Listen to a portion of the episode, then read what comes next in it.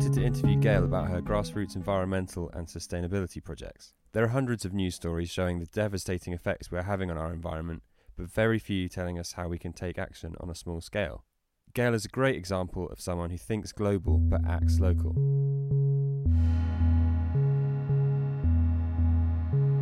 Yeah, we're live recording the episode in Gail's workroom in Totterdown. Yeah.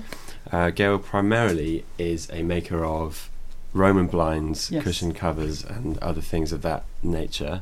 Yep. Um, but she's also, in more recent years, become a little bit of an activist for for no waste and for reducing the amount of plastic we use. So, one project you're working on is Sew and Behold, which is a little group that you have on Facebook, which encourages people to share things they've made at home um, and things that are your. It encourages people to be more creative, which is nice, and also to use fewer materials and buy fewer things from mass-produced shops. Yeah. So, Yeah. what? Uh, why? What made you decide to start that? Well, I've I've sewn all my life, and I've always been someone who's made things out of other things and reused stuff. Um, so it's kind of natural to me to do that, and I just thought it'd be nice to have um, a little Facebook page for people to get ideas and to put their ideas on there.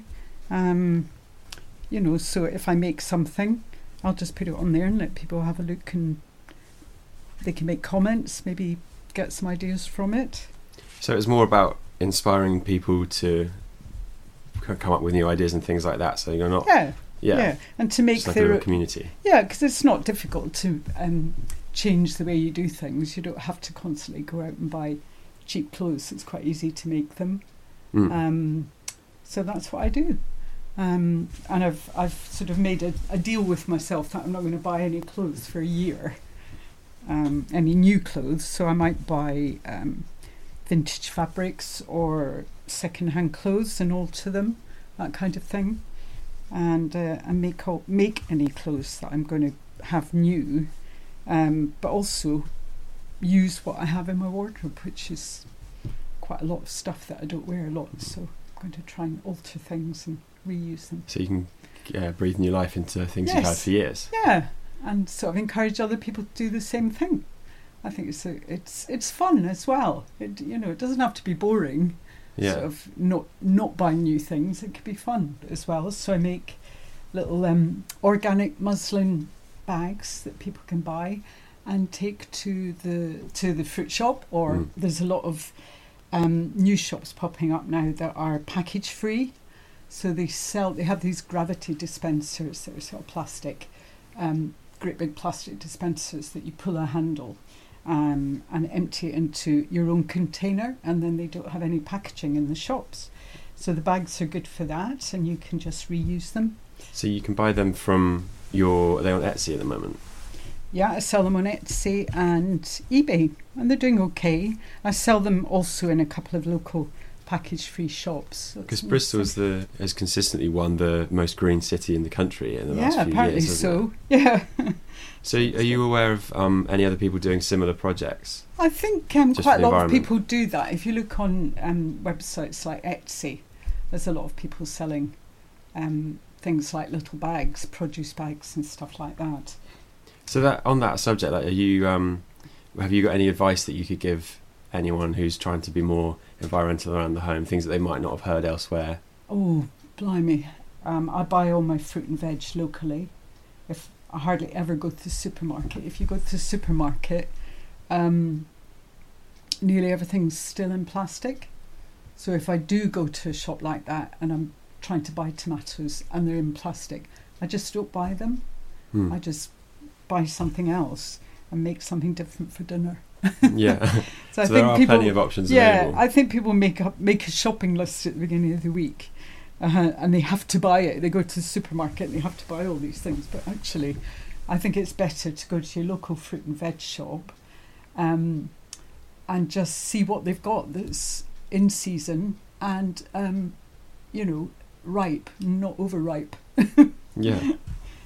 So that's the thing as well, like with things that um, people buy purpose built to be environmental, or like the environmental option Yeah. is quite often more expensive. Like you were telling me that there's some bamboo cutlery and things which is um, sold in place of plastic cutlery for one yes, use. I mean obviously you can you could get a pack of plastic forks in Tesco or somewhere for a pound for about twenty forks. Mm. But I think people have just got to get it in their head that it's better to buy something sustainable um, that will last longer.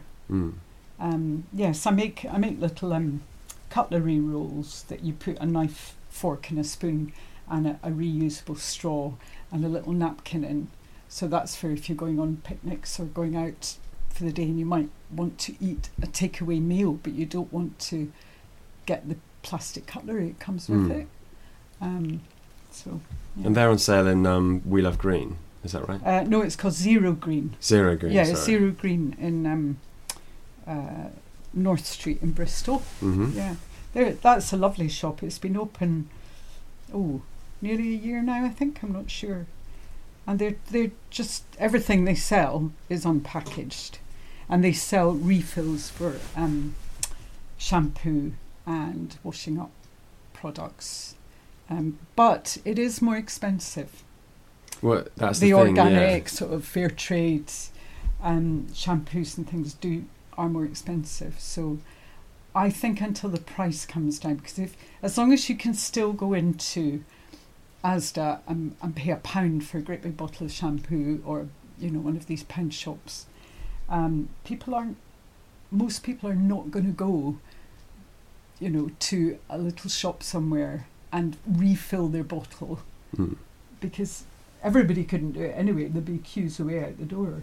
So until they reduce the price of these things, um, it's not everybody's going to be able to afford it. Is so the I think price? that's a shame. Yeah, is the price um, is the price high because it costs the company so much to do it, or is it because they have to be able to turn a profit and because so few people are actually doing that at the moment? It could be partly because they're small businesses. yeah. I'd love to see, for instance, somewhere like Marks and Spencers, where I used to do quite a lot of my shopping because the food tastes great and their fruit and veg is really fresh, but everything's wrapped in plastic. And I would love to see a company like Marks and Spencers just decide that they weren't going to do that anymore. Mm. And they could be, because they've got loads of shops all over the country, they could buy local and not have it packaged. And I think they, they might get a different clientele. Some of the people that go there like things packaged, I presume. But I wonder what would happen if they just did that, just changed how they Hmm. sell things. I, would, go back. I would shop there if they if they changed and, Hmm. and didn't package everything. You know. I always think it's amazing that um, you know I I'd, I'd assume that it would be cheaper for the companies just to send loose vegetables in a you know reusable container because you you do get loose like bananas and stuff like that are loose aren't they they just put them on a Well, you can't. You do get some things loose, but in my local Tesco's, I go in there. Now, there's a fruit shop across the road from there, which nothing's packed. Well, there's a few things packaged, like um, lettuce and greens and stuff. Um, but you go into Tesco and everything, apples. Apples don't need to be in a Mm. plastic bag. It's just for ease of transportation. I Mm. think that's why they do it.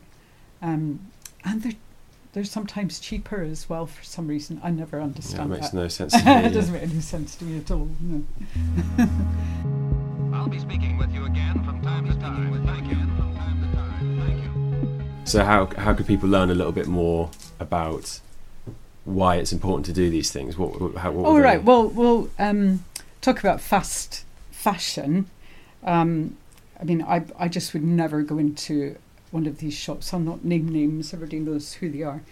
Where you can buy a shirt for two ninety nine, wear it once, and a lot of it ends up in landfill. It doesn't even end up in a charity shop. Um, where in fact it's probably more expensive in the charity shop Mhm. sometimes, and that's why people, you know, young people going out for the weekend for for a night at the weekend will buy a dress, say, for three three quid, wear it once, and it's cheaper than you know a pint of beer or whatever, Mm. and they just don't ever wear it again.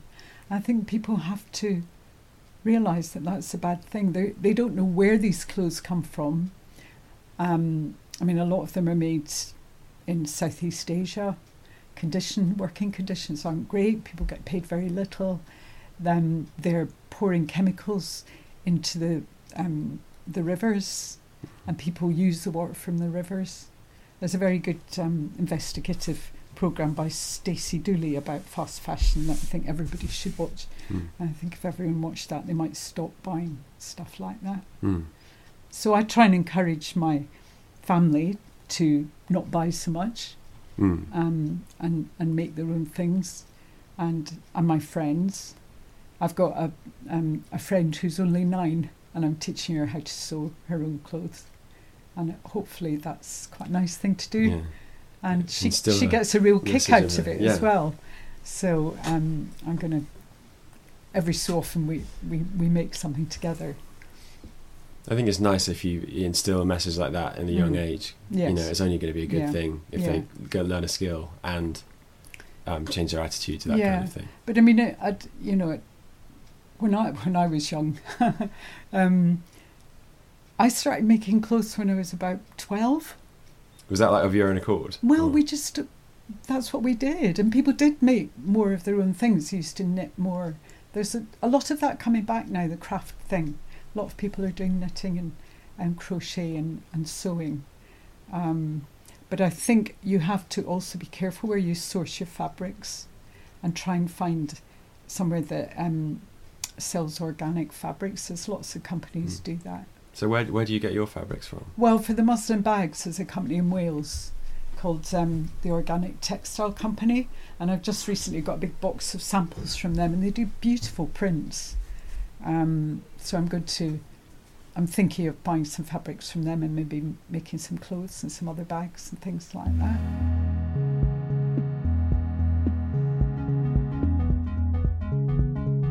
That's the other thing. Don't get me started on Christmas. yeah, I was, I was actually I was actually going to get you started on No, Christmas. don't start me on that. 'Cause I, I just thought, can't um, bear it. Well, we're yeah. doing we're doing a family um, secret Santa this year, so everybody's just buying one present, Mm. And um, but we will still do Christmas stockings, but I'm going to try and fill them with homemade things and things Mm. that people will actually use.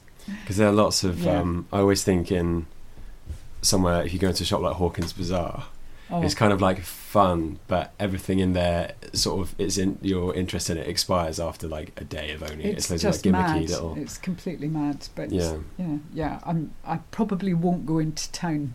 Sorry, family. yeah. I probably won't go into town this Christmas. I'm just going to try and Mm. um, put some nice stuff together that, that you know people will actually like.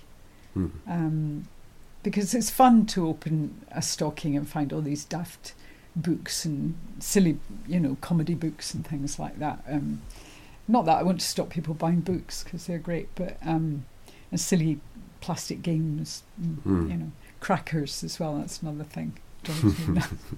but I think we might end up having crackers. I might have to make them. It's difficult to break from a kind of a tradition like well, that. it is seems really like you're just not being well. fun. the thing, it? is, yeah, you end up being like the most boring person in the world, and you've got to find ways around it.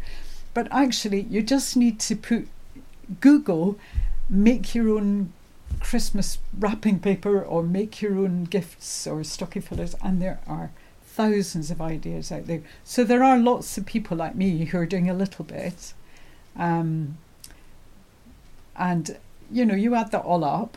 Um, and it's quite a lot of people and quite a lot of stuff Mm. and hopefully it's getting more and more um, as time goes by I just hope it happens quickly We're now at cruising altitude, 35,000 feet. 35,000 feet. um, think twice about certain things like um, look at the packaging on stuff that you're buying. Look at the labels on the clothes and see where they're made. Try and find out um, where they're made and how they're made and whether it's ethical. It's not that difficult to find these things out. I think it's the main thing i would say is try and be informed about things. Mm. but meanwhile don't buy bottles of water. You can refill a bottle you know a thousand times. Mm. um, uh, shop local. Uh, there's lot at this time of year. There's loads and loads and loads of craft fairs and and church fairs and all kind of things, and you'll go there and there's lots of people, really talented people making beautiful things. There was a, an, a local Etsy fair last Saturday, and it's just lovely. You walk round, um, and things might, some things might seem a little bit more expensive, but you're getting something really different as well. Our flying speed is 575 miles per hour. 75 miles per hour. I want you to imagine that you've become all powerful in in the world, um, I'd like that. and, you, and you've got one rule before you lose your power. You've got to instill one rule in everyone on the planet over to Ah. do with the environment. Oh, to do with the environment. Yeah, something Oh, that because one, if I had one, one, rule, I particular would thing. ban all weapons. Oh well, I mean, Um, that would help. That might help the environment. I'm sure Um, it would. Oh, one rule. Oh gosh, Like a- one thing. One Yeah. thing. Yeah, Walk everywhere. that's yeah, Yeah. yeah. Buy a bicycle Hmm. or walk.